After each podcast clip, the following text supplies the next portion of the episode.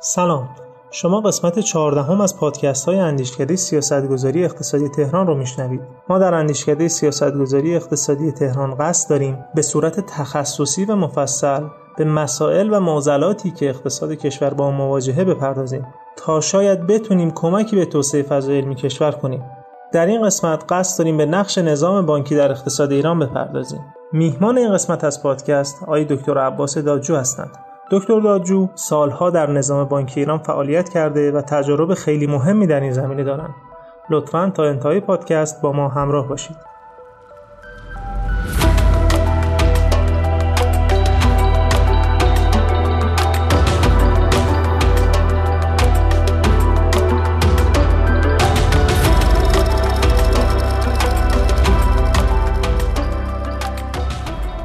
بسم الله الرحمن الرحیم در خدمت های دکتر داجو هستیم پژوهشگر و مدرس اقتصاد با یک جمله معروف در رابطه با بانک البانک البانک و ما ادراک البانک. این جمله بود که یادمه که اولی که خدای روحانی هم اومده بود این جمله رو گفت و گفت اگر ما مشکل بانک رو حل کنیم انگار مشکل دنیا رو حل کردیم. یعنی اهمیت بانک این حد هستش. در رابطه با زمان در واقع ضبط این پادکست من همیشه مبنا رو برای می‌ذارم که چه واقعی هستش. یعنی دوستانی که این پادکست رو میشنون ما روز بعد از بازی نیمه نهایی دانمارک و انگلیس اینجا نشستیم. انگلیس هم دو یک برده. تا دیشب دیر وقت دوستان داشتیم فوتبال نگاه می‌کردیم. یه مقدارم دیر اومدیم خدمت دوستان. آی دکتر. بریم سراغ بحث بانک. حالا بحث فوتبال شد. شاید این پادکست بمونه بعدم به یادگار. یادی هم کنیم از دکتر حمید رضا صدر که همیشه فوتبال رو دوست داشتیم با صدای ایشون چیز کنیم. ایشون گویا امریکا. دچار مریضی سرطان هستن.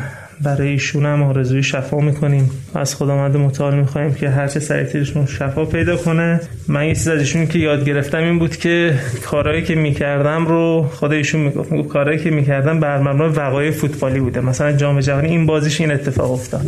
از اینکه این پادکست هم بعد از نیمه نهایی انگلیس و دانمارک داره ضبط میشه. خب آقای دکتر بریم سراغ اولین سوالی که مطرح کنیم. شنوندگان عزیزمون هم در واقع این رو مد نظر داشته باشن. اینه که اصلا کارکرد و اون functionality بانک چیه؟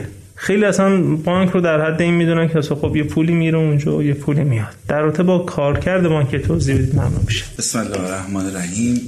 عرض سلام دارم خدمت شما. همکارانتون و همه دوستانی که این کلمه رو میشنون. امیدوارم که مکالمه خوبی باشه مفید باشه.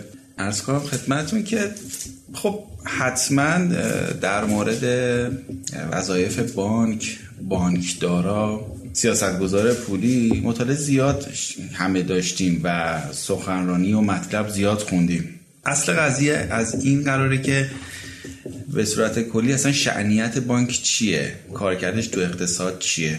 در اقتصاد انواع بازارها رو داریم. بازار پول داریم بازار سرمایه داریم. ریسترش بازار بدهی داریم بازار سهام داریم. دستبندی ها تا دلتون بخواد متنوع. اما به صورت کلی بانک یک نهادی تعریف میشه که یک طرفش عرضه کننده های وجوه هستند. که پول مازادی دارن یه پسندازی دارن. پسندازشون هم از جنس دارایی های این فرض کنید مسکن و خودرو نیست نه سپرده بانکی دارن. خب همه تو اقتصاد که کارآفرین نیستن همه که نمی‌تونن کسب و کار را بندازن همه ریسک پذیر که نیستن. اینها میان پولشون رو در اختیار یک نهاد واسطه قرار میدن. از اون طرف هم یک سری متقاضی وجوه با انگیزهای متفاوت. خب ادبیات کلاسیک یا بسیار از دوستانی که خیلی خوشبین هستن به نظام مالی میگن اونور متقاضیان وجوهی که قصد سرمایه گذاری دارن. نه این کافی نیست. اون طرفش متقاضیان وجوهی هستند که از یک طرف ممکنه قصد سرمایه گذاری داشته باشن. از طرف ممکنه اصلا قصد خرید یک کالا رو داشته باشن. یعنی قرار باشه یک کالای نو یعنی دست اول که دو جی پی میشینه رو بخوام بگیرن. یا نه اصلا ملکی که صد بار روش معامله شده رو بخوام بخرن. یعنی متقاضی وجوه هستن برای اینکه مصرف کنن. یه بود دیگه هم هست. افرادی که قصد دارن که اصلا حرکات یا فعالیت سفت بازار تو اقتصاد انجام بدن. اونا به حال میگن ما ریسک پذیریم ریسکشو میپذیریم سودش هم می‌سازیم. یه حالا مبلغی هم به کسایی که به ما پول دادن عرضه کننده وجوه میدیم. یعنی متقاضی وجوه اونور متنوع. بانک این وسط قرار می‌گیره یعنی تعبیری که از بانک بانک این وسط قرار می‌گیره پول رو از این می‌گیره میده به اون. حالا کسی که پول رو گرفته یه سودی احتمالا یعنی بر مبنای این هستش که یک سودی رو بسازه و به عرضه کننده وجوه بده. و دو طرف هم منتفع بشه. بانک هم حالا یه کارمزدی برداره. مثلا شاید تو ادبیات ایران بشه همون حق الوکاله چون بانک اینجا وکیل میشه. فعالیت بانک تو همچین چارچوبی باید بر مبنای این باشه که فعالیت خیلی ریسکی نکنه. یعنی ببینید بانک حق نداره مالو تلف کنه حق نداره حیف و میل کنه. افراد ریسک گریزی اومدن پول دادن به بانک بانک مثلا تو ادبیات ایران وکیل هستش که اون پول بره تو فعالیت هایی که تا می‌تواند کوتاه مدت با ریسک کمتر با برگشت احتمال بالا اونو سرمایه گذاری کنه که بتونه اون پول عرضه کننده های وجوه سود مد نظرشون رو بده. یه زمانی اصلا اصل پولشون رو بخونن برگردن. به همین خاطر شاید مثلا اون ریسکی که بازار سهام داشته باشه اصلا برای همین میگم بازار بانکی بازار پول یه بازار بدهی کوتاه مدت سررسید داره فعالیتاش. مثل بازار سرمایه نیست مثل بازار سهام نیست که طولانی باشه مدت دار نباشه نه. این ادبیات ادبیاتی هستش که به خود ما تو دانشگاه هم درس دادن.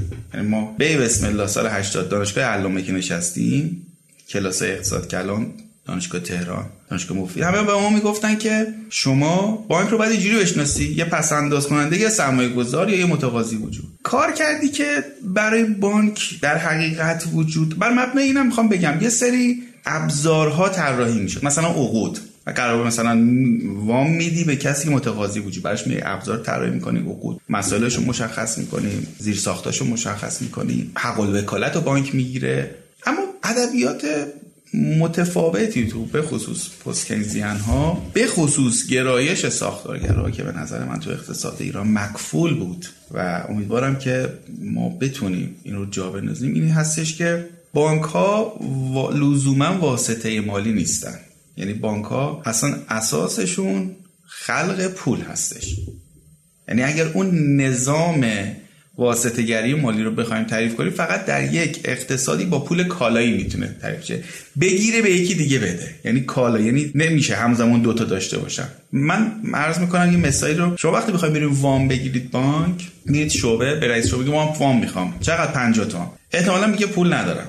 منابع ندارم. می‌تونید فردا با دوستتون برید شعبه بگین دوستم از مثلا یه بانک دیگه پول میریزه به حساب بانک شما پول میاد دست دیگه. حالا به من وام بده. رئیس شعبه اگر این کار انجام بده اگر اشتباه کنی کار انجام بده. پولی که واریز کرد وام شما رو که داد فرداش هم کسی که پولش رو آورده می‌تونه خارج کنه هم شمایی که وام گرفتی پول جدید خارج کنه یعنی عملا بانک میمونه و حوزش این میرسونه ما رو به اینکه بانک نهاد خلق پوله. خلق نقدینگی می‌کند. پول کالایی نیست که از کسی بگیری به کسی دیگه بده. مثل مثلا یک ساختمون نیست که یه نفر بتونه استفاده کنه. نه این اصلا این پول سیاله. میاد و میره. خلق میشه محو میشه. خلق میشه محو میشه. ادبیات پستکیزی یعنی دلایل این خلق پول دقیقا بررسی می‌کنه. می‌تونه فعالیت های سفت بازانه باشه. می‌تونه فعالیت های مولد به نوع تو ادبیات خودشون باشه. ما اینجا چیزی داریم به اسم عرضه پول. تقاضای پول عرضه وام تقاضای وام. یک از مصادیق خلق سپرده یا نقدینگی وامدهی بانک هاست میگن عرضه پول از تقاطع منحنی عرضه و تقاضای وام حاصل میشه. یعنی عرضه وام و تقاضای وام با همدیگه به یه نقطه تعادل میشه که میشه عرضه پول. تقاضای پول چیه؟ تمایل سیستم و مردم برای داشتن یا نداشتن سپرده. ببین اینا همه ادبیات خیلی متنوع و بزرگی داره. تو این ادبیات بانک قدرت خلق پول داره. بانک ها سپرده های مردم رو وامدهی نمی کنند بانک ها ذخایری که نزد بانک مرکزی دارن به اون اندازه خودشون رو قائل نمی‌دونن که وام دهی کنن. یعنی در حقیقت نظری ظریف فزاینده که بانک ها اون ذخایر مازادی که نزد بانک مرکزی دارن رو وام دهی مجدد می‌کنن اصلا به این نحوی اصلا قائل به اون حد نیستن. می‌تونن بتازونن در اقتصاد. این سیاست گذار هستش که بعد رفتار بانک ها رو انگیزه بانک ها رو کنترل کنه در راستای اهداف توسعه خودش قرار بده. این میشه اون بحثی که ما داریم که بانک ها بیشتر نهاد خلق نقدینگی هستن تا نهاد واسطه گری مالی. یعنی ما باید شعنیت بانک رو بدونیم. بر مبنای این چیزی که من عرض کردم شأنیت بانک در واقع خلق پوله. خلق پول هستش. واسطه مالی نیست. خالق پوله. اما یه چنین چیزی جا افتاده که واسطه مالی. خب اشتباه هست. بر مبنای همین همین حرفی که شما می‌زنید ما میایم مثلا میگیم حق الوکاله. حق الوکاله تو نظام واسطه گری مالیه. ولی ادبیات بانکی واقعا واسطه گری مالی است پس مثلا ما الان عقود بانکیمون اصلا مشکل پیدا می‌کنه. حق الوکالمون دچار مشکل میشه. وکالت چی؟ وکالت یعنی شما از یکی پول بگیری به یکی دیگه بدی. وقتی مثلا شما اصلا به اون اندازه سپرده قائل نیستی. میری اصلا وام میدی تا دلت بخواد. محدود نیستی. تو یه سال 90 درصد وام میدی. یعنی اصلا خودتو قائل به سپرده ها نکردی دیگه. خب یعنی این بحث مثلا اینجوری من یه مورد دیگه میگم برای اینکه این شأنیت مشخص بشه. ما مصادیق خلق نقدینگیمون متنوع. حالا ادبیات اون بر کنترل شده است تو ایران یه مقدار وله. یکی از مصادیق خلق نقدینگی حقوقی است که کارمندان بانک می‌گیرن. یعنی اگر اول مرداد امسال کارمند بانک 10 میلیون ریختن به حسابش سپرده براش خلق میشه. مکانیزم حسابداری جالبی داره. حالا بحثش یه طرفش هزینه میشه یه طرفش سپرده. الان 10 میلیون کارمند وام گرفت. حقوق گرفت سپرده براش خلق شد. آیا بانک می‌تونه اینو وام بده به یکی دیگه؟ ببین این سوال مهمیه. کارمند حقوق می‌گیره تو سپردش پول میشینه دیگه. بله. آیا بانک اینو می‌تونه وام بده؟ نه اصلا اینطوری نیستش. کارمند فرداش می‌تونه حقوقشو برداره. اونی هم که وام گرفته فرداش بره حقوقشو بر این پولش پولشو خارج کنه. نه اصلا این ادبیات نی الان مثلا من بر مبنایی که گفتم خدمتتون حقوق کارمندو که مثلا بریزم من فرداش برم بگم آقا پول بخوام وام می‌خوام. بانک بگه نداره میگم دیروز حقوق کارمندا ریختن منابع داری؟ خب الان مثلا بیایم بگیم عبود شرعی و حق الوکاله اصلا معنی نداره تو این چارچوب ما از سال شاید از دهه 50 به بعد نفهمیدیم بانکداری یعنی چیه. دنیا هم اشتباه کرده. یعنی شما به همین بحرانایی که می‌خوره. بحرانی مثلا 2008 تازه فهمیدن او بانک‌ها چه خرابکاری تو اقتصاد کردن. وامای بیش از حد حوزه مسکن. دیگه کارتون خواهم تو آمریکا می‌رفت مثلا وام می‌گرفت. آره اینجوری شده بود. ما اصلا نیومدیم انجام بدیم. سال 62 یا 3 که اون قانون بانک اسلامی رو ربار نوشتیم هم اولا نمی‌دونستیم بانکداری چیه. بعد نمی‌دونستیم حوزه اقتصاد اسلامی چی هست و چجوری می‌تونه اینو کنترل کنه.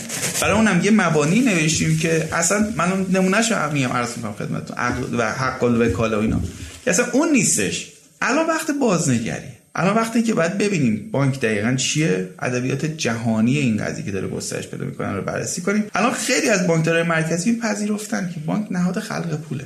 و بر مبنای این قدرت خلق پول ببینید شرکت خودروسازی همچین قدرتی نداره. مگر اینکه بره مالک بانک بشه.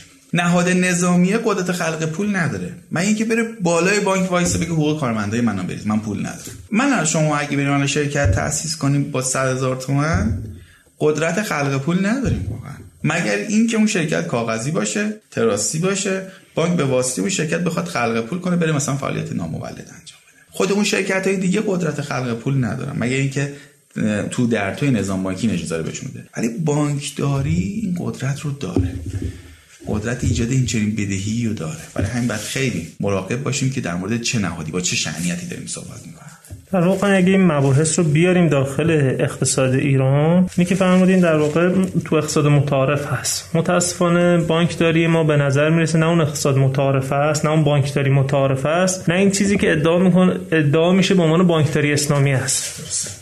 به نظر می‌رسه که ما از همون بانکداری متعارف هم شاید ده ها سال عقبیم. نمی‌دونم 20 سال 30 سال 40 سال عقبیم. حالا که اون بانکداری اسلامی که سر جای خودش محفوظ. منتها چیزی که باعث این عقب موندگی از این بانکداری شده چه عواملی می‌تونه باشه؟ حالا ما چرا نتونستیم توی بانکداری خودمون پا به پای لاقل بانکداری متعارفه بیاییم؟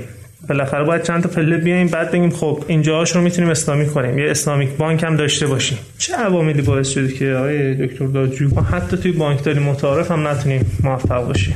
از کنم خدمت شما که عواملی که باعث شد که ما تو نظام بانکداری حتی تو همون اقتصاد متعارف هم گام به گام با اون حرکت نکنیم و جلو نریم اولا این بود که سطح مطالعات جهانیمون پایین بود. یعنی من نمونه بارز رو دارم عرض می‌کنم خدمتتون. مثلا دست کمیته رهنموده کمیته بال یا بازه سی سال قبل نوشته شده. 25 سال قبل مثلا. 30 سال قبل نوشته شده. 1000 مثلا 987 88 همچین زمانی بوده. ما تازه مثلا الان تازه داریم نسخه های بال یک رو داریم تقریبا پیاده می‌کنیم اگر بتونیم. بعد البته با سمت نگاه به منافع بانک ها داریم البته نگاه می‌کنیم نه به نفع جامعه. ما سطح دانشمون مطالعاتمون آگاهیمون از بانکداری متعارف و اقتصاد پولی متعارف اشتباه بود و ناقص. شما خودتون تو دانش اقتصاد خونید دیگه. کاملا مسلطید دانشکده اقتصادمون می‌دیدید که به ما چی درس می‌دادن دیگه؟ که کتب بسیار قدیمی که اصلا فایده ای نداشت. خود ادبیات نوکلاسیک هم خیلی دو جالبه. حالا دوستانی که تو حوزه درموزای پولی کار می‌کنن حتما می‌دونن. ادبیات نوکلاسیک هم یه تقریبا دو دهه‌ای هست که یه مقدار درموزایی رو پذیرفته. در موردش مطلب می نویسن اونا هم پذیرفتن. ما الان تقریبا دو سال سه سال چهار سال پنج سال تازه داریم این ادبیات رو جا میندازیم بعد تازه بسیار سخت. یعنی شما هم نگاه می‌کنید رئیس کل بانک مرکزی قائم مقام بانک مرکزی هنوز داره از ظریف فزاینده صحبت می‌کنه. اولین دلیلش این بود که دانشش آگاهی ما از مبانی بانکداری متعارف. آینامه های نظارتیش قوانین بین المللیش قوانین پیشگیرانش بسیار کم و ناقص بود و سراغش نرفتیم. دومین دلیلش این بود که نذاشتنم بریم. منافع ایجاد می‌کرد این آگاهی بالا نره. یعنی مثلا ما آمدیم دهه 80 بانکداری خصوصی رو تأسیس کردیم. تعارض منافع بله تعارض منافع. آمدیم بانکداری خصوصی رو تأسیس کردیم. ببینید نظام خصوصی سازی و خصوصی بودن تو ایران کاملا برای همه دیگه الان مشخصه دیگه. از اون فساد 3000 میلیاردی شما بگیرید که مثلا اون شرکت مثلا فولادی تو خوزستان با 95 درصد چکی خرید طرف.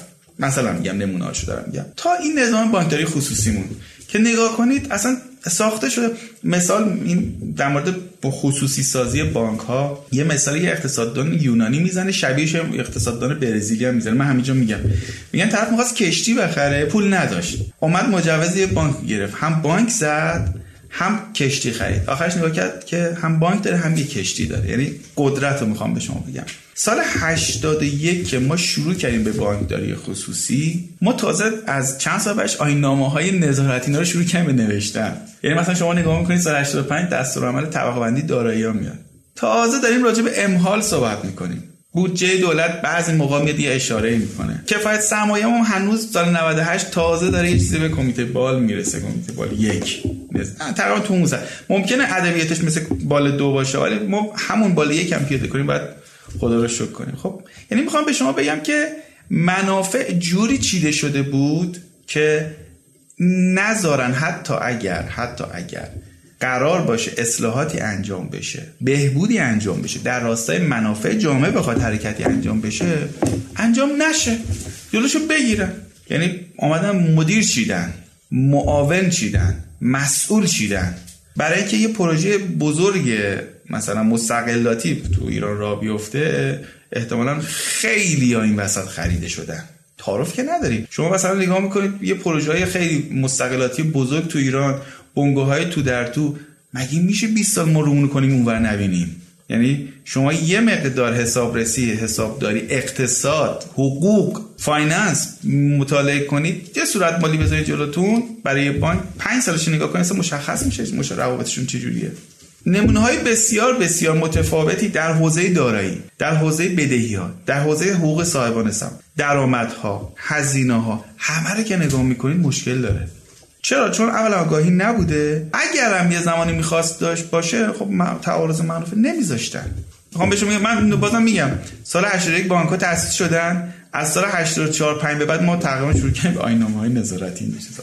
قویه. خب یعنی چی؟ یعنی قبلش ندیدی. پیش نیازشو ندیدی. هم نیازشو ندیدی. پس نیازشو ندیدی. همینجوری رفتی بانک زدی. خب یه نکته رو شما اشاره کردید که بانک در واقع کارکردش نگاه کنیم خلق پوله. یعنی بانک داره خلق پول انجام میده. و به مسابه یه قلکیه که شما اگه می‌خواهید هی گروه های زینف دست می‌کنن تو قلکه و می‌تونه ازش پول بردارن و به اهداف خودشون برسن. با این اوصاف با این چیزی که شما تعریف کردید چجوری بود که تو دهه 80 ما استارت بانک های خصوصی رو زدیم؟ وقتی ما زیر ساختش رو نداشتیم وقتی ما به لحاظ نهادی هم حتی تو حوزه بانکداری چیزی نداشتیم چه کسانی کدوم نهله فکری و تفکری اومدن این جریان بانکداری خصوصی رو؟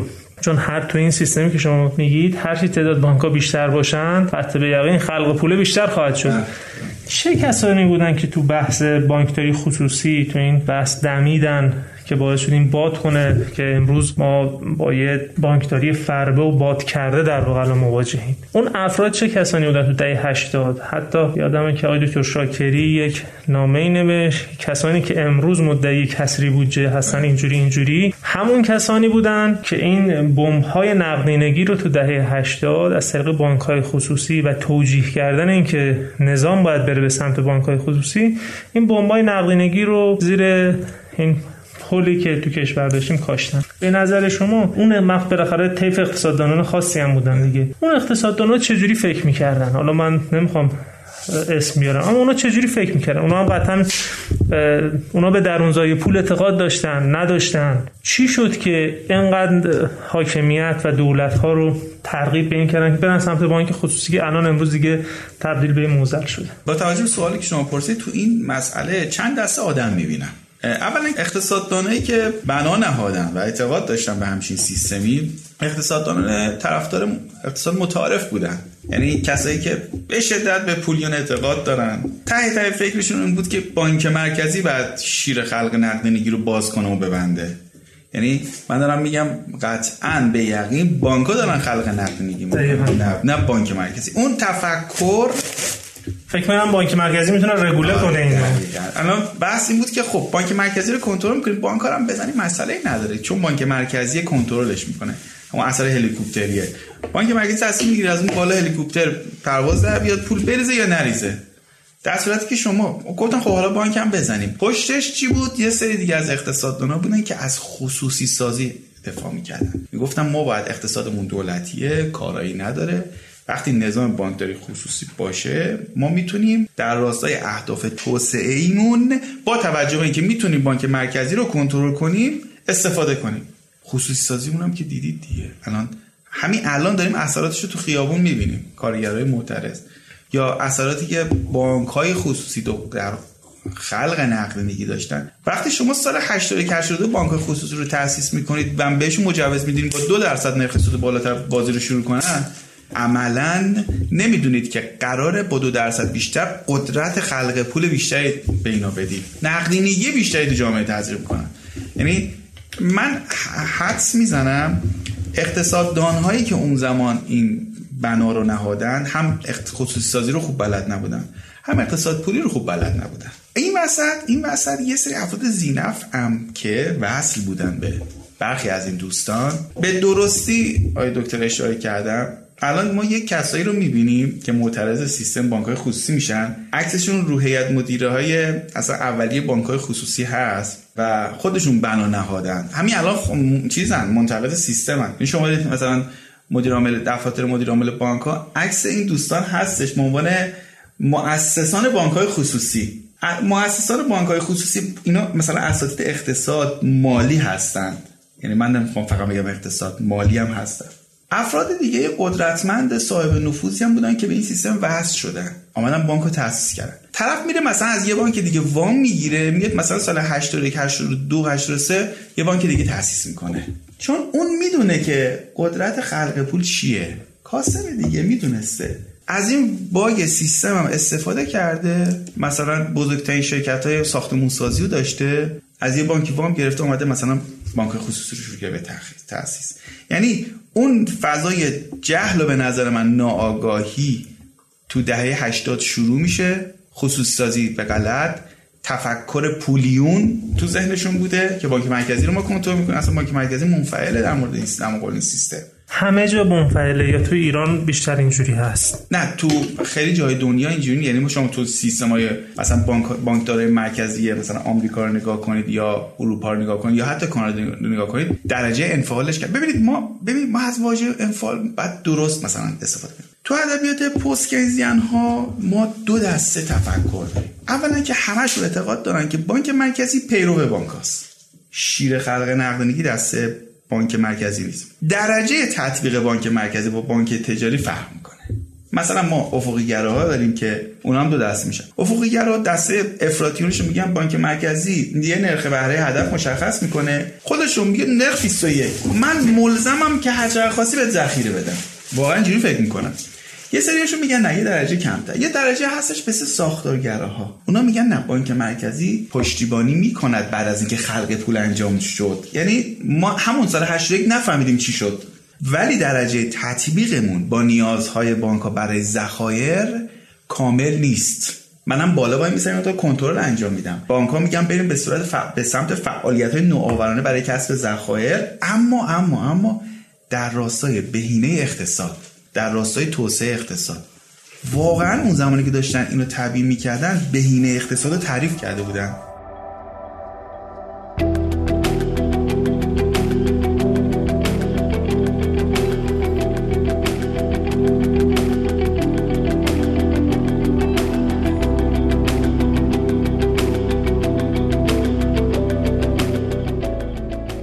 کسایی که این رو تعریف کردن افراد خیلی مدعی هم هستن. از بین همین اقتصاددان ها که خیلی هم حالا پولی فکر می‌کنن یه چیز دیگر اینها خب اون موقع یادمه که یه از ها به شدت مخالف بودن. می‌گفتن که شما بانک خصوصی رو تأسیس کنید این منجر به این خواهد شد که در آینده ما به مرور دیگه این تورمه همیشه تو اقتصاد ایران دیگه نهادی نشه. اون موقع می‌گفتن نه چه این اتفاقی نخواهد افتاد و اینا. و طبق معمول کردن این اتفاق افتاده باشون صحبت می‌کنی میگن نه اون چیزایی که ما می‌گفتیم اجرا نشد. در صورتی که همون موقع برخی از نهادگرا رو شما میرید صحبتاشون رو می‌خونی میگن آقا تا زمانی که زیر ساختار نباشه بله. شما برین این کار انجام این منجر به اون خواهد شد. یه حالات دو دو تا چهار تا. حالا این بمب ساعتی خلق پول. اگه بخوان چون بالاخره خلق پول هم که قطعا منجر به تورم خواهد شد. این بمب ساعتی خلق پول رو چجوری میشه خونسا کرد؟ توی الان تو نظام بانک ایران مد نظرم هستش. چجوری میشه اینو خونسا کرد؟ مثلا ما بیم همه بانک های خصوصیمون رو دولتی کنیم؟ یا مثلا این خلق پوله به نظر می‌رسه از بمب اتم بیشتر قدرت داره. چون بمب اتم می‌زنی نابود می‌کنه. تمام. اما این خلق پوله چون فرسوده بله فرسوده می‌کنه و هم قدرت مالی و هم ثروت رو میاره و ثروت در کنارش خب قدرت رو هم میاره. یعنی من با این اوصافی که از داری فرمودین به نظر می‌رسه این خلق پول خیلی قدرت بزرگیه. حالا این قدرت بزرگ رو شما میای دست یه بخش خصوصی با همون اوصافی که از داری تعریف کردید. همین باعث میشه که خب هر نهادی بره بگه آقا من برم برای خودم یه بانک بزنم. مثلا وزارت آموزش پرورش بگه خب برم من یا بانک داشته باشم. چرا؟ چون هر لحظه که اراده کنه دست رو دکمه بزنه خلق پول شده. یه نهاد نمی‌دونم حاکمیتی یه نهاد نظامی هر کی بره بر خودش بانک بزنه. و این باعث می همه هم با اسم بانک های خصوصی اکثرا فعالیت می‌کنن. منتهاشون می‌دونیم که سهامدارشون کی هستن. همین منجر میشه که یه وضعیت اینجوری به وجود بیاد. حالا برای این خونساسازی این بمبه راهکاری هست. چون من بعضی از دوستانه که مطالعه می‌کردم در واقع سولوشن هاشون راه حلشون این بود که آقا جلوی همه بانک های خصوصی رو بگیریم بانک های خصوصی رو بکنیم دولتی دست خود حاکمیت و دست خود دولت باشه یه بانک مرکزی مقتدر هم داشته باشیم اون موقع بتونیم جلوی خلق پوله رو بگیریم این ابزاره رو بگیریم. آیا شما سولوشن بر راه حل شما چی برای این؟ از کنم خدمت شما که خب حجم نقدینگی داره وحشتناک بالا میره همونطور خودتون گفتیم و یعنی فکر کنم به روزی نزدیک به 4000 میلیارد رسیده تومن یعنی داره به این مرحله می‌رسه و قطعا افزایش حجم پول خودش کاش ارزش پول میاره دیگه. یعنی انقدر پول میره بالا که دیگه مفت میشه. یعنی همین دلیل تورمی شاید این باشه. نمیشه گفتش که یه یه بحثی هست یه بحثی هست. ما تورم باید همش جنبه پولی نبینیم. یعنی اینکه نقدینگی لزوما همه بار تورمی رو داره تو اقتصاد ما می‌کشه لزوما همه ماجرا این نیست. چقدرش ناشی از این نقدینگی و این خلق پول است؟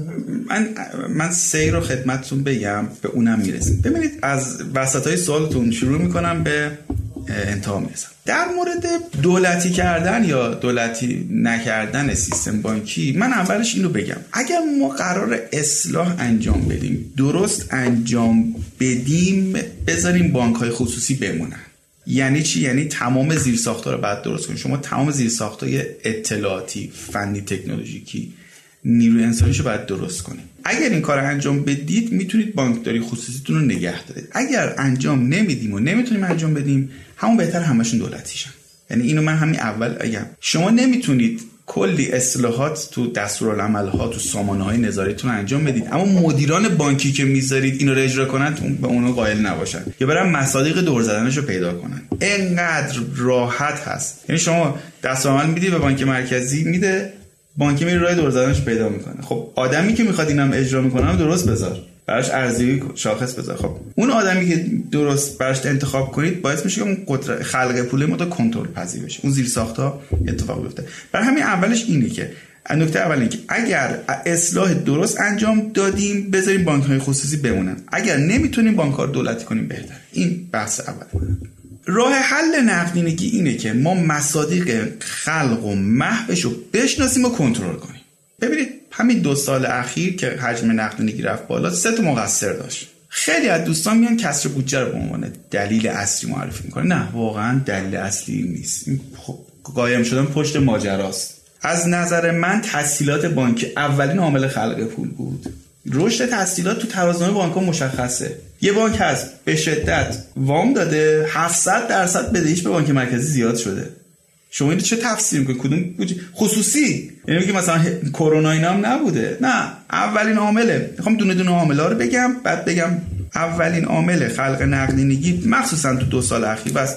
حالا یه دوره شاید مثلا بین 93 تا 96 نه. ولی در همه موارد عمدتا تسهیلات بود. تو دو سال اخیر بخصوص. عامل دومش سود سپرده های پرداختی بود. یعنی یه 20 22 درصدی میمونه که می‌رسه به کسری بودجه و سایر عوامل. یعنی می‌خوام بگم کسری بودجه یعنی شما 20 من نهایتش 22 درصد بهش تخمین زدم. حتی بعضی تو 5 درصد میگم 5 درصد نهایتش.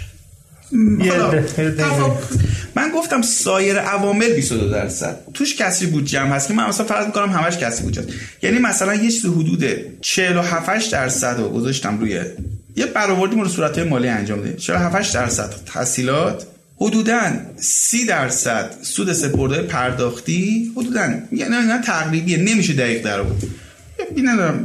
48 تا 30 میشه 78 22 درصد میمونه سایر عوامل که آره کسی بود جمع مثلا بابت کرونا بانک ها مثلا وام دادن. تا کسی بود چقدر بود؟ 200 همت بود دیگه. 200 همت در مقابل هزار همت خلق پول میشه. 20 درصد دیگه. دیگه نباید خودمون رو گول بزنیم. خب کسری بودجه ای که اتفاق افتاد بابت کرونا بود یه بخشیش. ما میپذیم. یه بخشیش بابت افزایش هزینه های دولت بود. بابت این مصوبه های تورمزایی که مثلا بابت دستمزد اینا. اینا رو باید کنترل کنید مثلا شما با دچار همون مارپیچ دستمزد تورم میشید. خب اصلا نباید مجلس این اجازه رو می‌داد. خب مجلس هم همراهی کرده با دولت. یه عامل مهم اولیه‌شو میگم تحصیلات بود. کیا دارن پول تو اقتصاد ما تزریق می‌کنن؟ برید دست اون رو قطع کنید جلو اونا رو بگیرید. یه بخش از این نقدینگی خالی میشه. بهتر نیست به جای اینکه اون بحث مارپیچ دستمزد و تورم رو بگیم بیایم جلوی تسهیلات سود, سود سپرده رو کنترل کنیم. بالاخره این اون کارگری هم که داره تو این جامعه زندگی می‌کنه شما یه تورم 40 50 درصدی بهش تحمیل می‌کنی بعد حقوقش اون بنده خدا بالاخره یه حدی بالاخره باید افزایش پیدا کنه که بتونه زنده بمونه. حالا زندگی کردن سر جای خودش. به نظرتون بهتر نیست اون یک و دو رو جلوش بگیرید؟ خودتون دارید میگید آقا 70 80 درصدشونه. من عرض کنم خدمت شما که دقیقاً حالا می‌خواستم عامل اصلیشو بگم تو این مثلا دو ساله. بسیاری از شرکت ها شاید هم تازه تاسیس ها اومدن از بانک ها وام گرفتن بردن تو بازار سرمایه سود کردن. متاسفانه برخی از دوستان خودشون رو زدن به اون راه. یعنی ما به نظارت گفتیم به چند جا گفتیم آقا اینایی که شما برید فقط آقا لیست شرکت هایی که وام گرفتن مشخصه دیگه. این از بانک در بیارید مشخصه. ببینید ما گفتیم نقدینگی عرضه پول از یکی از عاملاش وامه. از عرضه و تقاضای وام به دست میاد. متقاضیان این وام ها کی بودند؟ وقتی مثلا 70 درصد جامعه بهشون وام نمی‌رسه پس کی پول بهش می‌رسه؟ کسایی که قدرتمندن. بیا مثلا یه آسیب شناسی رو عقود بانکی انجام بدیم. ببین ما تو بانکداری اسلامی سه نوع تحصیلات داریم. دو نوع تحصیلات و یه نوع. اصلا وقتی میگیم وام یعنی قرض الحسنه یعنی عمومی یعنی این قضیه. تحصیلات مبادله داریم و مشارکتی. تحصیلات مشارکتی طبق بانکداری اسلامی می‌خوام اون عامل اولیه براتون بشکافم. ببینیم ما کجاییم بازی؟ چی چه کردیم تو این اقتصاد؟ بود مشارکتی طبق چیزی که دوستان نوشتن سی سال قبل 40 سال قبل و نمی‌دونستن دقیقاً چی میشه. یعنی بانک بیاد شریک بشه یه سود و زیان ایجاد بشه تو سود شریک بشه دیگه. یه همچین چیزی. اصلا ماهیت و شأنیت بانک ورود به عقود مشارکتی نیست. مشارکت یه فرآیند بلند مدته. باید صبور مثلا شما باید سه سال فرصت بدی بسازه دو سالم تنفس بدی مثل finance. بعد مثلا شروع کنه به بهره برداری پول شما رو بده. ولی وقتی شما مثلا میاد برای دوره ساخت یه سال دو سال وام می‌دید تازه من در مورد الان آدم حسابی که داره کار می‌کنه دارم میگم ما کسی که واقعا برای تولید گرفته. بعد شما میگید یه سال بعد اصل و سود به علاوه اصل رو می‌خوام خب فقط تورم می‌تونه این بنده خدا رو نجات بده که بتونه اصل سودو برگردونه دیگه. این باید اصلا بره توی بازار دیگه تامین مالی بشه و تو عقود مشارکتی اصلا تو مکانیزم بانک خب اونم می‌کشه رو جنسش. خیلی چیز ساده ایه ما شن... ما بانکداریمون رو درست تعریف نکردیم. خود عقود حتی برای افرادی که خوشنام هستن. دارن کار می‌کنن اونا بنده های خودم مجبورن به قیمت گذاری دست بزنن. کشورن که نظام قیمت گذاری درستی نداره. هر کسی بخواد همه به اون یکی نگاه می‌کنه بازار چقدر سود منم میشم جنسم و تورم از جنس فشار هزینه بوده. ببینید فشار هزینه بوده اینا گرفتار میشن. یه دوره تورم میومد و می‌رفت. بین 93 تا 96 تورم هم نبود. اینا گرفتار شد. بانک برای همین تو چاله افتاده خب اصلا این عقد متناسب با کارکرد تولیدی نیست. بعد بره تو بازار سرمایه یه بحثش اینه که یه سری از بنگاه بزرگ ما مثل خودروسازان مثل فولادا فولادسازی ها که همین عقود مشارکتی رو می‌گرفتن اگه به مشکل برمیخوردن برای امحالش مشکلی ندارن اینا. این اصلا اصلا دستور امحال انگار برای اینا و به نفع بانک ها نوشته میشه. محدودیتی نداره امحال می‌کنن.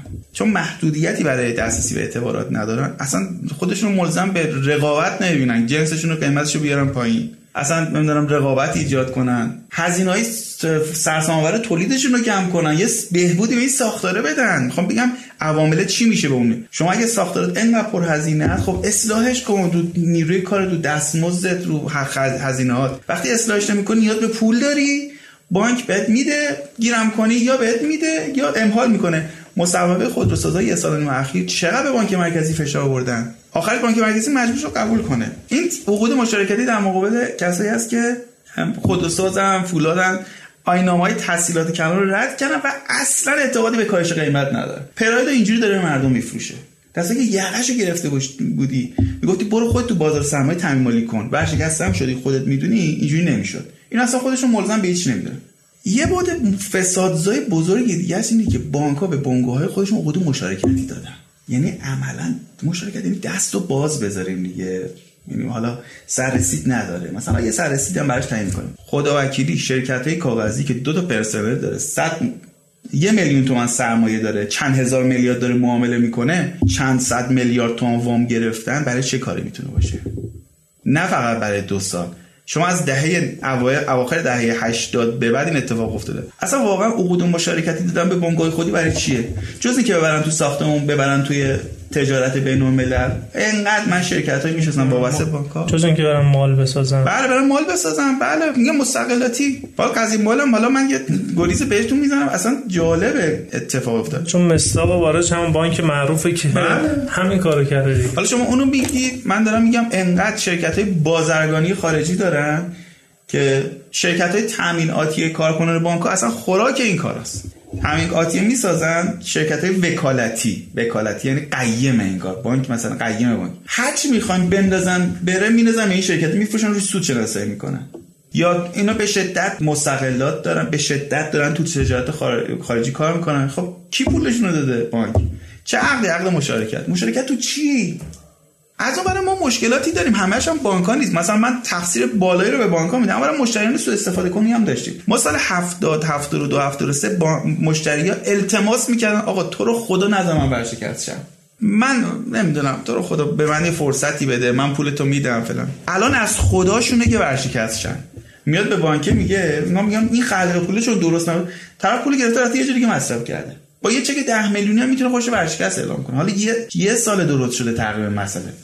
میاد به بانک می‌گفت سر نرخ بعد جریمه رو که بعد دادگاه بهت میبخشه. پس خودت محترمانه جریمه رو ببخش. یا دولت تو برنامه بودجهش میگه آقا پس نده. اینقدر بالای 100 میلیون جریمه رو از بین ببر سود کم کن مدت سررسید رو زیاد کن.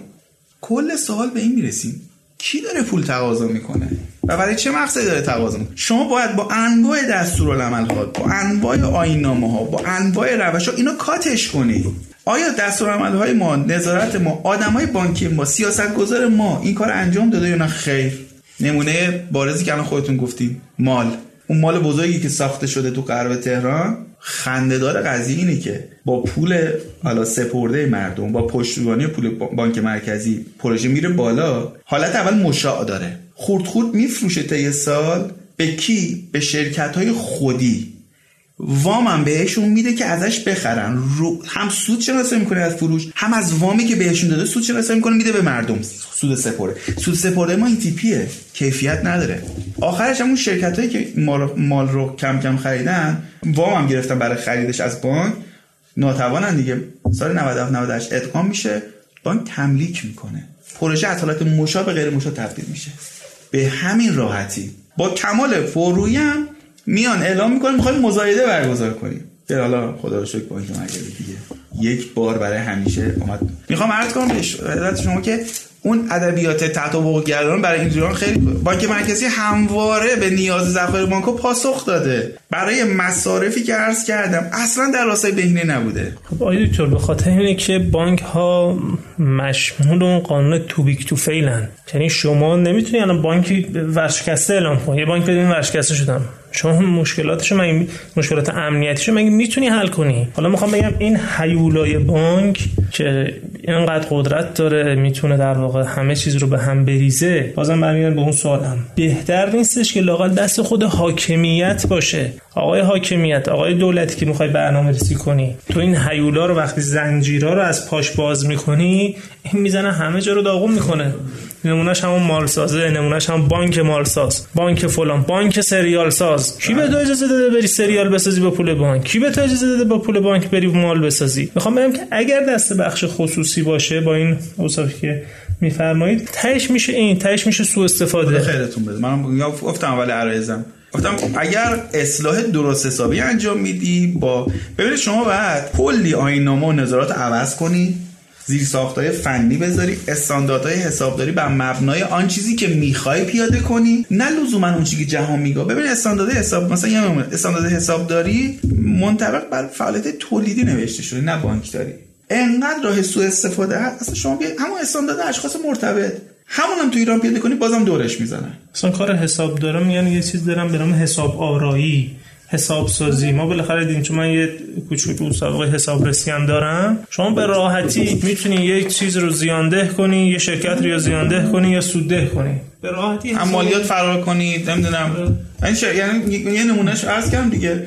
برای اینکه داراییشون آب کنن سود شناسایی کنن مثلا آب کنن قدش کنن به شرکت های کاغذی میفروشن. اونا رو زیانده نشون میدن. کسی مالیات نمیده دیگه. خودشون رو میگن رفع موانع تولید انجام میدن حالا مثلا نمونه اینجی زیاده. شما حرفتون کاملا درست. اگر می‌تونیم اونا رو انجام بدیم یعنی چی؟ یعنی قوه قضایی بیاد قوانینش رو اصلاح کنه. قوانین قوه قضایی هم متاسفانه اصلا بازدارنده نیست. یعنی شما باید خودتون رو از بین ببرید نابود کنید که اثبات کنید حیف و میل کرده. بدنه ای از حاکمیت هم متاسفانه همراه نیست. مثلا میگه آقا چی کارش داری؟ خیره. خیر چی کار می‌کنه اونجا؟ بابا طرف رفته مثلا پروژه بزرگ ساخته دیگه دیگه میگن اینجوری که محاسبه میگن ثروت ترام مثلا بیشتر مثلا میارزه. چه خیری؟ این که شما شما میگم میگم این بدنه بعد از بالا فکرش عوض کنه و بخواد. آیا دکتر این ترانتی من خدمتتون اول, اول گفتم که یه تعارض منافع داره. این خیلی تو پرانتز بگم خیریه چون من رو بحث خیریه دارم کار می‌کنم شفافیت خیریه. ما خیریه ای داریم که مؤسسه مالی رفع ثبت کرده. بله. خیریه ای داریم که صد درصدی سهام یکی از بزرگترین شرکت هواپیمایی داریم. بله. خیریه ای داریم که نمی‌دونم کارخونه گلاب سازی داره. خیریه داریم آقا کی به تو چنین اجازه ای داده؟ یعنی خیریه؟ من خودم سیستم اینجوری میگم آقا اگر خیری بخوای اونو یه جا هزینه کنی. یا مثلا بعضی از خیرین الان چون قانونیه طرف میاد کمک کنه به خیریه؟ بعد میره می‌گیره می‌بره اداره دارایی. از مالیاتش که جز هزینه های مقبولش استفاده تو اگر خیری به خاطر خدا این کار انجام دادی چرا میره اون برگره بگیر که جز هزینه های مقبولت باشه؟ یعنی متاسفانه این قوانینی که تو کشور ما هست آقای دکتر باعث میشه که دور زدنه و همه هم میرن سمت این بانکه. شما میگم گفتم آموزش پرورش میره بانکه خیریه میره بانکه. نظامی میره نظامی میره امنیتی میره بانکه و میگه چرا من نداشته باشم؟ همین عرض کردم خدمت قوه قضایی اولین گامی که باید بذاره این این قوانین جرم برانگیز رو باید تحلیل کنه جلوشو بگیره. آیا اراده هست یا نه؟ اینو اول پاسخ بدیم. دوم بانک مرکزی باید آینامه هاشو دستورالعمل هاشو کاملا اصلاح کنه. نه گردن شورای پول اعتبار خیلی جا نمونهش مثلا یه بانکی میاد مال مشا سرمایه گذاری بلند مدت که اصلا سهمی توش نداره رو به نفع سهامدار تجزیه می‌کنه. آقا شما بانک مرکزی اونی که بعد حافظ منافع سهامدار باشه سازمان بورسه. تو بانک مرکزی. این رسما تو روز روشن خلافم بعد مینازن گردن شورای پول اعتبار آینامه‌هاشو تغییر بده؟ آیا ببین می‌خوام بگم دونه دونه. آیا انگیزه و تمایل و توانی داره؟ نمی‌دونیم تا الان. تا الان نداشته. آدم هایی که برای اعمال این آینامه ها دستورالعمل ها می‌خواد پیاده سازی کنه رو می‌تونه پیدا کنه. این مدیران بانکی رو می‌تونه تغییر بده. یه انقلاب اساسی ما تو مدیران بانکیمون می‌خوایم. آیا اون زینفای بزرگ که مدیر و معاون میچینن دستشون کوتاه میشه؟ بعد اینا رو درست سازمان حسابرسی حسابدارا اون استانداردهای حسابداری رو نمونه رو میگه. همه اشخاص مرتبط. استاندارد دنیا میگه که آقا بانک ها باید حقوق و مزایای مدیرانشون رو افشا کنن. بند آخر. تو ایران گفته بنا به مسلک اصلا لازم نیست افشا کنی. من اصلا نمی‌فهمم یعنی چی. از این یعنی چی؟ مثلا مدیر عامل بانکی مثلا چند ده میلیون داره حقوق می‌گیره چرا حقوقش افشا نشه؟ تازه از بانک نه مختلف. اگه خوبه بلد حقوقشو بگیره. کسی مخالف این نیست. بلدیم آخه نیستش آخه کار نداره که شما یه نمونه در مورد بانکی که حالا به سمت فعالیت هرنگم حرکت می‌کنه هم بگم. شما اگر ته ته این تو در رو نگاه کنید خودش زینف واحد خودش. یعنی لایه های سهامداریش رو نگاه کنید خودش تو افزایش سرمایه خودش شریکه. وام میده که بیان در اون افزایش سرمایه شرکت کنن. بیشترشون همین تیپی هم. یعنی هم موقع گفتن آمده نقدی بهت ببینید پولش از کجا اومد. ما برای پروژه ای که مثلا مستقلاتی بود مال بود سال 94 کاملا آخه صورت مالی هم نمیدن. یعنی صورت دو صفحه است. دو صفحه. من چجوری ردشو بزنم؟ دوستان می‌خوام بررسی. اینقدر این ابعاد بانکی بزرگه که ما شاید چند سال فقط باید مطالعه کنیم. نمیشه سعی دوست. مثلا اونو خواسته خورد خورد بفروشه. بفروشه سود شناسایی کنه بده به سپرده گذار. توجیه هم داره که من سرمایه گذارم واگذار کردم. قطع شناخت انجام دادم تو حساب داریم. پول داده به اون شرکتی که بیاد ازش بخره که سود شناسایی کنه. پول میده به شرکتش که بیاد تو افزایش سرمایه خودش شریک بشه. خب الان شما این آینامه های افزایش سرمایه از سال 94 اومدی جلوش مثلا گرفتی. آقا این دو سال اخیر افزایش سرمایه دیدی از چه محلی بوده؟ عملا تو تاثیر ارز دستکاری نرخ انجام میدن. دلاری که مثلا قرار 10 و 200 باشه 14 تومن داره تاثیر میشه. خب دیگه اینا این دیگه سازمان حسابرسی باید بیشتر وارد بشه. تو افزایش سرمایه ما بانکی داریم که زیان حاصل از کاهش ارزش سرقفلی شد یکی دو سال اخیر نیورده. مدیر بعدی گرفتار میشه. 500 میلیارد بعد زیان شناسایی کنه. قوه قضاییه. بانک مرکزی مدیران بانکی سازمان حسابرسی و و و آینامه ها و دستورالعمل‌های مربوط به تولید. یعنی یه جوری باشه که کارآفرینی بیا جلو قدم بذاره اونی که خلافکار دسترسی نداشته باشه جلوش گرفته بشه بشه. امحال به نفعش نباشه امحال به نفعش نباشه و تاکید می‌کنم امحال به نفعش نباشه. چرا بانک مرکزی سال 98 میاد دستور عمل امحال می‌نویسه؟ بعد از دهه ها بعد 99 اصلاحش می‌کنه به بانک ها یعنی چی؟ مثلا شما خ... میگم میگم که خلق پول است دیگه می‌خوام میگم برم شما میای میگی که اگر قبلا اینجوری 20 درصد پیش پرداخت بدی من مثلا طبقات جاری عوض می‌کنم. اصلا میگم منمش طبقه جاری. 20 درصد بد نقد بده که من ببینم تو پس میدی تو اصلاحش رو برداشتم. به اختیار بانک. خب میشه یه 80 درصد رشد تحصیلات. و امحالای پی در پی. خب آقا خودت قانون خودت می... یعنی یهو قش نکن به سمت بانکه ما این مکانیزمی که شما گفتید همه این بازیگرا باید کارشون درست انجام بدن تا اون پروژه انجام نشه از این به بعد. اون پروژه بزرگ نشه اون بانک بزرگ نشه که نشه زدتش. نشه مثلا یقشو گرفت. نگن خیره.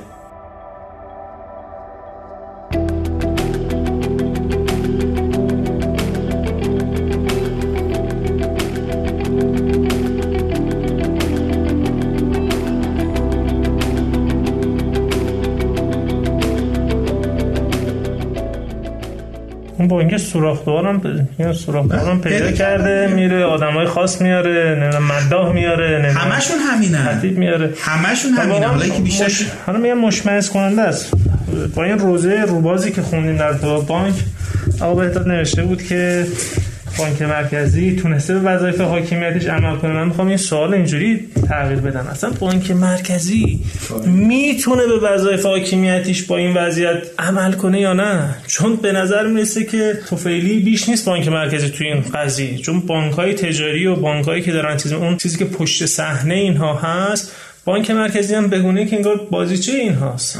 یا این من میگم برای این واقعا می‌تونه با این شرایط داشته با این روزه که روزه روباز به قول معروف خود این دوستان مدهمون واقعا عمل کردش چجوری می‌تونه باشه؟ اصلا می‌تونه عمل کنه به اون وظایف حاکمیتیش یا نه؟ با این, با این وضعیت به هیچ عنوان. یعنی الان ما با این شرایط اقتصادی با این روابط تو در تو با این ضعف در اعمال دستورالعمل ها و قانون ها به هیچ عنوان بانک هر رئیس بانک مرکزی شما بذارید این پروژه نمی‌تونه جلو ببره و اصلاح انجام بده. عاشق میزم زیاد داریم. من رئیس کل بانک مرکزی صادق رو خوندم که میگفتش که بله فلان شخص با اسلحه اومده توی اتاق من مجوز نمی‌دونم مؤسسه مالیاتی. خب آقا نده بهش. اصلا از مقامت استعفا بده. نه اون میز تو رها کن. ته تهش اینه که بابا اگر تو واقعا اگه کشته بشی با اون اسلحه در راه وطن در راه مردم وطنت کشته. اصلا به لحاظ فقهی هم تو شهید حساب میشی. تو از چی میترسی؟ متاسفانه میگم. همیشه میگن رئیس کل بانک مرکزی مستقل. من میگم نه تنها مستقل بلکه باید مقتدرم باشه طرف. متاسفانه افرادی می‌بینیم که دولا میزنگ شما گفتی کامنت درسته ما داشتیم با میگه که از مقامات رد بالای بانک مرکزی سال 94 صحبت می‌کنیم یه طرح 95 یه طرح داده بودیم که آقا بانک مرکزی بیاد مثلا بعد اسستو دارایی بعد و مثلا یه جوری بخره ولی پولشو بلوکی کنه پولشو نده. ذره ذره بده اگه بانک درست استفاده کنه طرح اینجوری بودش مثلا اولین جمله که ایشون گفت این که خب شما جوونین و تشنه حل مسئله. اما اگر من پول بانکی رو بلوکه کردم نماینده مجلس زنگ می‌زنه هرچی از دهنش در میاد به من میگه. فلان وزیر زنگ می‌زنه هرچی از دهنش در میاد به من میگه. من چیکار کنم جلوش؟ ببینید این جمله رو نگاه کنید. من چیکار کنم جلوش؟ خب من یه دانشجوی اقتصادی که اصلا دارم راجع به این چیزا کار می‌کنم. شمایی که دارید راجع به این چیزا کار می‌کنید خب برای نسل ما اصلا این حرفا قابل قبول نیست. یعنی چی؟ نمی‌تونم کاری کنم. خب نشه مسئولیت قبول نکن. آقا دستور عملی که خودت نوشتی رو اصلاح کردی کمتر از یه ساله بعد. ما تو دستور ها چند روش امهال داریم. از بالا به پایین مثلا حالا وجود داره. یکی از روشش مثلا تقسیط مجدده. تقسیط مجدد میگه آقا مثلا اگر 36 ماه مثلا چند تای اول نده هرچی نداره سرریز کن رو قسطای دیگه. ولی رو جریمهش نمی‌تونی مثلا دوباره سود شناسایی کنی. بحث این تیپی هستش من گفتم مثلا برای کمک به تولید باشه. بعد خود افتاد. اصلا بردن یه جوری که کوبیدن نابودش کردن و اجراش هم نمی‌کنن. الان بعد ببینیم کسی که استفاده کردی از این بند کیه. اگه کسی استفاده کرده باشه بعد بررسی بشه. بانک ها قبول نکرده. اینا اومدن بانک مرکزی کشوندن دنبال خودش. سوال آقای بانک مرکزی تو که نوشی می‌دونستی بانک وفور ذخایر دارن. اوضاعشون داره خوب میشه. از ناترازی به ترازی دارن می‌رسن. تو دوران وفور ذخایر با این تورم. چرا نیومدی از آینامه خودت استفاده کنی؟ بانک رو ملزم کنی حداقل 10 درصد به این تولید کننده بینوا کمک کنه. خودت آمدی گفتی که به تشخیص هیئت مثلا مدیره قابل وصول باشد. و هزار تا بند دیگه من اصلا یه بحث دیگه اصلا ما از این طبق آن چیزی که دنیا به ما میگه بانکی که حقوق صاحبان سهام نداره سرمایه نظارتی نداره حتی حق یک ریال ال سی ال جی وام نداره سرمایه‌گذاری نداره. بعد شما چجوری اینقدر بدهکاران بابت ال سی دارید وام می‌دید؟ کی می‌تونه جلوی اینو بگیره؟ میگن داره واردات برای مملکت انجام میده. وارد انجام میده پولش هم نمیده می‌زنن سرپس بدهکاران. خب آقا کی می‌خواد جلوی اینو بگیره؟ یه آدمی که مقتدر باشه ببینید به نظر ما با من باید جناح بازی سیاسی بذاریم کنار. حالا جناحی که پیروز شده بیاد اون یکی جناحو بزنه اون یکی جناح بیاد اینو بزنه. که حالا کسی بذاریم که مثلا حتما تو تیم خودمون باشه سهم خواهی اینا بذاریم کنار. بانک مرکزی یک رئیس مقتدر بدون باجدهی مستقل بابت تصمیم گیریاش و پاک دست می‌خواد. و یه چیز دیگه از این بین حریت هم داشته بله، باش. بله. این آدم باید نقدر آزاده باشه. ببخشید. اگه گفتن فلان چیز آقا صندلی رو وای میستا تا آخرین لحظه وایسه مقتدر. اما چیزی که خلاف نظر خودش یا خلاف نظر علم اقتصاد یا خلاف نظر منافع مردم آقا اجرا نکن. به خدا در طول تاریخ از شما به نیکی یاد خواهد شد. تا اینکه مثلا یه رئیس کل بانک مرکزی بله قربانگویی باشه که به زنگ بزنم میگم فلانی امشب می‌خوایم مثلا یارانه ها رو بریزیم مثلا بی زحمت زحمتش بکش چی یاد می‌کنه از شما؟ فکر کنم اگر دنیا مثلا یه روزی وقت بذاره عملگر سیستم بانکی ما صورتهای مالی ما رو بخونه. من اصلا یه نکته در مورد آمار ارقام الان دچار شک شدیم ما. ما اومدیم یه بحثی الان باز شده الان دوستان درگیر شدن. ما اومدیم گفتیم رقم نقدینگی بانک مرکزی اعلام می‌کنه مثلا چه عددیه؟ رقم نقد سپرده های نقدینگی مثلا دو درصد اسکناس و مسکوکات بقیهش میشه سپرده دیگه. آقا سپرده های مثلا سیستم بانکی که بانک مرکزی اعلام می‌کنه چه عددیه؟ طبق تعریف از سپرده های بخش غیر دولتی. مثلا شما فرض کنید 100 تا. صورت مالی همه بانک‌ها رو گذاشتین جلو مشهور کردین به جمع زدن. بانک مرکزی میگه 100 بانک‌ها میگه 90 مغایرت. آره. آقا بعد این برای امسال حدودا 400 همت میشه. ببین رقمو دارم میگم. 400 همت اختلافه. دست کیه؟ چیه که داره بانک مرکزی چه بخش غیر ببینید می‌خوام واژه استفاده چه بخش غیر دولتی است که این پولو داره و بانک مرکزی میاره و بانک‌ها اعلام نمی‌کنن؟ هنوز بعد از دو هفته سه هفته ما شفاف اعلام نمی‌کنن. من یه پژوهشگرم می‌خوام بگم آقا به بسم الله میگیم نقدینگی مشکل داره اصلا نقدینگی درسته یا نه؟ یعنی به اون آمارم نمیشه. یعنی بانک مرکزی داره بالاتر اعلام می‌کنه. خب یا بانک مرکزی یه چیزی رو اعلام نمی داره اضافه اعلام می‌کنه که دیگه با مصیبت ها حالا ما بحثی هم داریم که مثلا تو سپردهای مدت داری که بانک اعلام می‌کنن. علاوه بر سپردهای من و شما که ممکنه یه سال دو سال سپا... سه سال مدت دار ویژه عادی باشه یا آیتمی داره سپردهای دریافتی از بانک ها اون گزینه میریزه. اون اصلا جنسش پایه پولیه. امیدوارم اینا رو تو نقدینگی نیارن. ما هنوز با بانک مرکزی صحبت می‌کنیم میگم که سپرده قانونی تعریفش چیه؟ اشتباه میگن. مثلا من به یکی از دوستان می‌گفتم شما فرض کن 100 100 واحد سپرده تو بانک نشسته باشه. چه جذب شده باشه چه خلق شده باشه. نشسته. شما 10 درصدش رو میدی به بانک مرکزی؟ می‌گفت آره گفتم خب نه دیگه. 10 درصد پای پولی این سپرده است. اصلا این پ... چون اینجوری باشه زد مثلا فت و فت به مدیر بانکی حقوق بده برای سپرده خلق کن. کاری نداره که این حوا... میگم میگم در تبیین مبانی اولیه گیر کردیم. در عدد و رقمی که شما میگین نقدینگی این مشکل داریم. نمی‌رسیم. اگه بخش بخش دولتی رو داریم میاری 400 همت پول داره. خب پس نباید من نمی‌فهمم مثلا نقدینگی ما مردم مقصر تورم میشیم و تورم فشار تقاضا. پس این پول دستی کیم خود هر بازاری می‌تونه متلاطم کنه. خب برید اینا رو در بیارید بعد بشیم تازه صحبت کنیم که مثلا چی میگه از مثلا چقدر می‌تونه تورم زا باشه آیا می‌تونه تورم زا باشه یا نه. مجموعه از این عوامل اون سوالی هم که پرسیدیم که تورم طرف ناشی از فشار تقاضا از سمت بازار دارایی ها داره میشه. چون فشار تقاضایی به معنی مصرف یا سرمایه گذاری ما الان نداریم.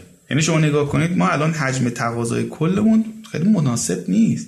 بخش کوچیکی از جامعه بخش کمی از سپرده ها رو دارن که اصلا قدرت خرید خریدی هم براشون نمونده. اینا اصلا نمی‌تونن بازارایی رو متلاطم کنن. مثلا شما وقتی میگید ترکیب سپرده ها به نفع 5 درصد جامعه است که 95 درصد سپرده دارن پس اون مابقی خدا وکیلی کاری نمی‌تونن کنن. یه یخچالش بسوزه بعد 30 40 میلیون 50 میلیون پول بده. ندارن مردم. تای تاش که یه پراید ثبت نام کنن دیگه. ته تهش اینه. 120 میلیون تومان. یعنی الان نگاه کنید ترکیب سپرده ها نمی‌تونن فشار تقاضا فشار تقاضا از سمت سرمایه گذاری هم نداریم.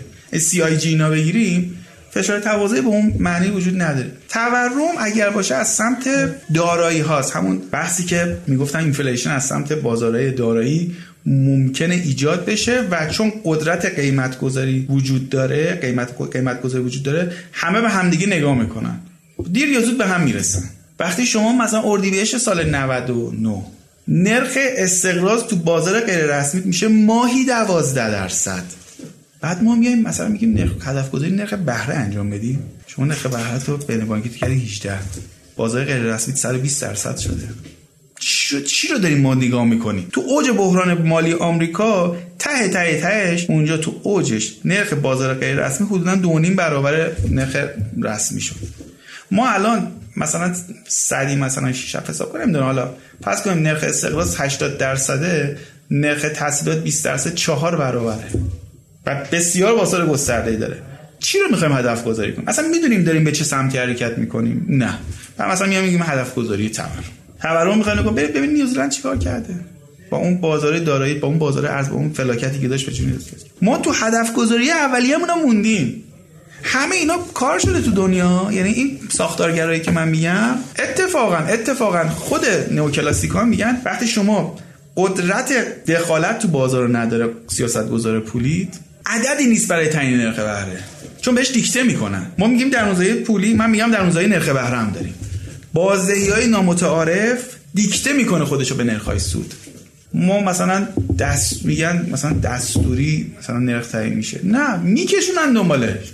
بگی مثلا شما ممکنه بگی خب حالا یه نرخ 21 22 مونده اینا. خب اثرش تو بازار غیر رسمی می‌بینی. چکای برگشتی می‌بینی. چرا چکا رو اومدن اصلاح کردن؟ انقدر اسفند 98 دیگه شور شده بود ماجرا. خب بیا نجات بدیم مثلا اقتصاد داره با خج... خج... کشیدن چک دارن خلق نقدینگی می‌کنن. از میگم میگم بعد مجموعی از عوامل ما درست کنیم تا بتونیم مثلا همین مالیات بر سرمایه‌ای که میگن. درست پیادهش کنیم چه ایرادی داره؟ اول درست پیادهش کنیم ما یعنی همه بدن همه بدن. تورم ازش مثلا خارج کنیم مثلا یا به اندازه نرخ سود خارج کنیم. یه نه که مثلا مردم گرفتیم این سرعت گردش پول زیاد نکنیم. مجموعی از این عوامل من به نظرم تو دهه 90 عامل تورم نقدینگی به صورت مقصر عمده نبود. پتانسیلش رو داشت یعنی مثلا ما فشار تقاضا به این معنی نبود. انباش نقدینی که بود همیشه می‌زد به این بازار اون بازار. اما مثلا از ناحیه فشار تقاضا تو ادبیات متعارف نه ما میگیم تورم فشار تقاضا. تقاضای چی؟ اگر می‌خوایم بگیم مثل دنیا بحث کنیم اونو مثلا سی آی جینا میگن. ما اصلا اینو نداریم. آره تقاضا دارن بازارهای دارایی. اونو آره نقدینگی به اون بازارا می‌زنه. یعنی لزوما به جی دی پی بسته میشه. اون تورم فشار تقاضایی که میگیم ادبیاتش همچنان پولیون فکر می‌کنه.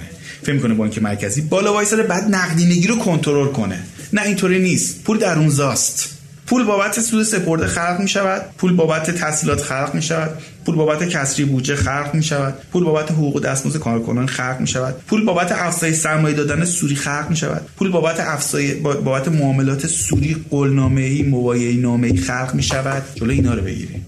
با این چالش که الان شمردیم که خود شما امروز شدین رئیس بانک مرکزی. اصلاحاتی که باید بکنید. سه تا اصلاح اساسی اگه بخواید تو بانک مرکزی انجام بدید چه اصلاحاتی انجام می‌دید من آدمی هستم که دولت جدید دنبال رئیس بانک مرکزی میگرده. ما پیشنهاد میدیم. من پیشنهاد می‌کنم من انتخاب نکنم. چون من اون آدمم که یه چک سفید امضا می‌گیرم و در حقیقت سعی می‌کنم برم بگم بهم اختیار بدین تا درستش کنم. اگر نمی‌دید نمیرم بشینم. همون که حالا تو خیلی جای دیگه هم سعی کردم این رویه رو ادامه بدم. ولی اگر این کار سه تا اصلاحی آره. که مد نظر خودتون هست. اولین چیزی که من بررسی می‌کنم این که زیرساختای فنی و نظارتی رو تو آینامه ها و سامانه ها بالکل بازنگری یعنی ابزارهایی که می‌تونه اصلاح شروع کنه اینه که زیرساخت فنی یعنی سامانه های ردیابی تحصیلات امهالی ها اینا. و آینامه ها بخشنامه های مربوطه رو یه بازنگری اساسی می‌کنم این اولین کاری که من در دستور کارم قرار میدم. دومیش اینه که حالا شاید از تا بیشتر بشه. مثلا بکنیم 4 یه دونه به ما آمانس بزنیم چون رئیس بانک مرکزی قرار بشه. ما چک سفید امروز شما اگه خواستی 5 درصد دومیش آیتمی که یک مکانیزم تعیین دقیق شاخص های عمل کردی برای مدیران بانکی تعریف می‌کنم. یعنی میشینم مدیران بانکیمو بر اساس آن چیزی که توسعه اقتصادی کشور ایجاب می‌کنه. می‌تونن این آینامه ها رو درست اجرا کنن. در راستای بهینه اجتماعی باشن این شاخص تعریف می‌کنن و مدیران بانکی رو بالکل یه نظارت مجدد. چه تأثیری داره این مدیر بانک نمی‌تونن مصادیق رو دور بزنن خلق پول کنن. شما از های مثلا اشخاص مرتبط. اصلا مثلا اشخاص مرتبط میگه مثلا این رابطه اگر وجود داشت میشه از شخص مرتبط. بعد افشا بشه. نمیارن. تو تحصیلات تعهد کلان نمیارن. یعنی اون تایید صورت من یوزر بعد ببینم که واقعا مثلا کیا وام گرفتن چجوری وام گرفتن. بعد یه جوری میچینه. ببین یه جوری مثلا شرکت ها رو میچینه. میشه سهامداری بانک در اون میشه 49 و از 9 9 9 9 9 50 نمیشه. و میگه فرعی نیست. میگه آقا 5000 میلیارد تومان باش معامله کردی. این کلا سه نفر پرسنل داره. دو میلیون تومان سرمایه داره با چند هزار میلیارد که تو بانک فقط باش کار این دیگه مرتبط نباشه پس چیه؟ میگه نه فرعی نیستش. شرکت های آتیه کار کنن نمونهاش خب من کاملا مدیرانی می‌ذارم که دورم نزنن. سومین کاری که انجام میدم استانداردهای حسابداری متناسب با سیستم بانکی رو دوباره می نویسم ما یه زمانی یه بحث یه جایی می‌کردیم گفتیم استاندارد حسابداری باید متناسب با سیستم بانکی باشه. حالا دوستانی که حالا خبره بانکی مثلا اینجوری برداشت می‌کنن که آقا ببین کار ما جایی رسیدی که میگن استاندارد حسابداری نباشه. میگم نه باید باشه. استاندارد حسابداری خیلی خوبه. کاش که رفتارهای اقتصادی ما هم مثل استاندارد حسابداری قاعده من بود. استاندارد حسابداری رفتار شما رو قاعده من می‌کنه. میگه تو این چارچوب باید حرکت کنی. براش قاعده گذاشته. ولی ما تو اقتصاد میگم تو سیاست پولی سیاست گذاری پولی ولیم. من میگم اون استانداردهای حسابداری که فضای دور زدن فضای عدم نظارت. ببینید مثلا من نمونهش میگم. شما سرمایه تعریف دارایی چیه تو استاندارد حسابداری؟ که مثلا مالی بیاد به تملک مثلا بنگاه در بیاد یا منافع آتینا. ما بانکداری اسلامی اصلا دارایی به تملک بانک در نمیاد. بانک وکیله. به بسم الله با لغت دارایی ما اش... چیز تبیین اشتباهی داریم. یا بانک اسلامی نداشته باشیم. یا می‌خوایم داشته باشیم درست انجام بدیم شما به بسم الله با لغت دارایی مشکل دارید یعنی اومدی دستور عمل طبقه بندی داراییات بر اساس استاندارد حسابداری بسی. بانکداری تو یه چیز دیگه است همین میشه میم سو استفاده می‌کنیم. مال مشا به عنوان غیر مشا استفاده می‌کنیم. خب؟ و در کنارش از قوه قضاییه هم می‌خوام که قانون مقررات در راستایی که من می‌خوام انجام بدم. یعنی من دونه دونه دارم میگم. یکی دیگه مثلا مثالی که بزنم در مورد استاندارد حسابداری. استاندارد حسابداری بیاد میگه مثلا میگه بالای 20 تا 50 وابسته است بالای 50 فرعیه. استاندارد حسابداری اون عقب نیست آیه نه تو این حوزه. نه ترجمه شده مثل نه نه یه مثل نه ترجمه شده سر اجرا شده آره خیلی عقب مثال چون این مثال بزنم. تو این مدت که من با بعضی از این استارتاپ ها در ارتباط بودم ما استاندارد حسابداری که در رابطه با بحث استارتاپ ها باشه هنوز نداریم. آره واقعا بر هر بخش باید داشته باشه. واقعا باید بازنگری شه update شه. یعنی یه دفعه فکر کنی استارتاپ مثل شرکت تولیدی یا یعنی مثل شرکت بازرگانی خدماتی میریزه تو اون قالب که در که مثلا استارتاپ مثلا فضاشون جوری نیست. شما مثلا باشگاه استقلال پیروزی مثلا دارایی میشه بازیکن اصلا زمین تا آسمون آره. فرق داره. دقیقاً. هر کدوم بعد ما, ما تو بانک ما تو بانکداری هم این رو عقبیم از این چیزا. خیلی عقبیم. کاملا عقب من همین رو شما میگم. استاندارد حسابداری میگه که اگر حق رأی نه حق مالکی حق رأی بین 20 تا 50 بود وابسته میگیم حالا نفوذ قابل ملاحظه. بالای 50 یعنی فرعی. من به شما دارم میگم بانک می‌تونه با داشتن 5 درصد همچنان اون شرکت فرعی باشه. چرا؟ چون مثلا همه معاملات چند هزار میلیاردیش با اون شرکته. حالا بانک 5 درصد داره. دو تا شرکت کاغذی هم کنارش گذاشته 95 درصد داره. آقا همه معاملاتش با توه. شما وقتی می‌خواین بنگاهداری بانک رو نگاه کنید تحصیلات رو نگاه کنید سرمایه گذاری نگاه کنید دریافتنی ها و بدهکار موقت رو نگاه کنید. اون موقع مثلا بنگاهداریش میاد. ببین ما می‌خوام ادبیات بنگاهداری ما تو اقتصادی رو نفهمیم چیه. یعنی تمام این صفحه خیلی اینی که دارم میگم خیلی کار سختی ها. ببینید من خودم خواستم یه صورت مالی بخش ارزی بانک رو 11 سالش کار کنم چهار ماه وقتمو گرفت. یه پروسه دو سه ساله نظارتی خیلی خوب باید بزنیم استاندارد حسابداری ما در اجرا هم باید بر مبنا همونطور گفتیم بر مبنای نظام بانکی باشه قدرت خلق پول باشه. یعنی می‌خوام بگم یک نهاد خلق پولیه استانداردهای متناسب. بعد بر اساس اون وقتی اون درست کردیم آینامه اون نظارت درست کردیم مدیر بانک خوب بذاریم می‌تونیم مصادیق خلق پول و محو پول رو کنترل کنیم. من یه نمونه دیگه به شما بگم. شعب خارج از کشور ما میلیاردها دلار یورو پول از کشور بردن. صورت مالی بانک های خصولتی نشون میده بعضیشون تا 95 درصد تحصیلات شعب خارج از کشورشون 95 درصد 3 میلیارد نکول شده. خب آقا شما نمی‌تونی اینو وصول کنی می‌خوای بری پول کره و عراق تو آزاد کنی؟ همین الان ملک بدار معرف بعد موقع میایم میایم تو دستور عمل امحال اینو میگیم. میگیم بالای پنج سال نمی‌تونی از وسایقی که پشت تحصیلات هستش برای فرصت گرفتن یه جوری استفاده کنی. اما اگر فقط اقدام قضایی کرده باشی من یه اجرایی ببینم حل. می‌تونی از وسیقش استفاده کنی. یعنی ذخیره کمترش می‌کنه خودت داری عملا این 10 11 سال 3 میلیارد یورو برنگشته تو داری یه بند اضافه می‌کنی تو اصلاحیت. یا حالا فعلا هم می‌خوای وسایق حساب کنی ذرایع بس خواهم بگم این اینقدر مسئله است. اینقدر مسئله است. ما ساختارهای مثلا فعالیت بر مبنای دست و عملها و استانداردها مشکل داره. مثل نمونهش گفتم شعب خارجش و آخرین آیتمی که من اگر بخوام به عنوان رئیس کل بانک مرکزی یاد کنم انجام میدم این هستش که خودم رو بالاترین مقام اقتصادی ایران می‌دونم اون زمان حتی از وزیر اقتصاد در رئیس سازمان بنا و میرم باهاشون انقدر یه اتمام حجت می‌کنم که میگم مسیر من اینه اولویت های بهینه من اینه. من اهدافی برام تعریف شده. کنترل تورم رشد اقتصادی توی برنامه بودجه کسری بودجه داشتی نمی‌تونی به من زنگ بزنی بگیم آقا مثلا پول بریز به حساب. من تطابقگرا نیستم. من سازشگرا نیستم. من ذخایرم رو ذخایر به بانک رو بر مبنای عملکرد بهینه اقتصادشون میدم. مدیر عامل بانک رو توبیخ می‌کنم. سهامداری تو تو بانک ها رو کنترل می‌کنم. نهاد نظامی رو کنترل می‌کنم. یعنی می‌خوام بگم که چک سفید به هیچ کس نمیدم آقای دکتر به عنوان آخرین سوال تیم اقتصادی دولت دولت جدید که می‌خواد بیاد به نظرتون باید چه چیزایی رو اولویت بذاره نسبت به نظام در بانکی کشور؟ چون می‌دونید که نظام بانکی چندین سالی که گفتن انقدر گفتن تحول تحول خودش استحاله شده. آره. هم داره امحال میشه این آره چیزا. اصلا استحاله شده. یه چیز به نظر من یه چیز آکادمیک و الکی شده برای خودش. دولت تیم اقتصادی دولت جدید باید نسبت به نظام بانکداری چه چیزایی رو بذاره تو اولویتش به نظرت. من اگر بخوام توصیه کنم اولین کاری که انجام میدم برن تو فاز وصول مطالبات. آره اولین کاری که رئیس بانک مرکزی بعدی بعد انجام میده یه وصولچی خیلی خوب باشه. چون خودش خلق کننده محو کننده بخش بزرگی از نقدینگی میشه. در ثانی اگر همون شعب خارج از کشور رو گفتم چند میلیارد ارز به مملکت برمیگرده یا معادل ریالیش برمیگرده به چرخ اقتصاد. رئیس بانک مرکزی بعدی به نظرم بزرگترین کاری که باید انجام بده وصول چی خیلی خوبی باشه. برنامه دقیق مشخص. چون رشد نقدینگی رو اون موقع می‌تونی کنترل کنه شما حساب کنید ما الان مثلا 11 عوض بدهکار اونجوری داریم. حجم وحشتناک بالاست. شما مثلا فرض کنید به جای 11 تا اون 500 تا اولو فقط بریم وصول کنید رئیس بانک مرکزی از روش نمی‌تونه بخونه. خب دیگه آم دیگه. بعد یه کسی بذاری که بتونه بخونه.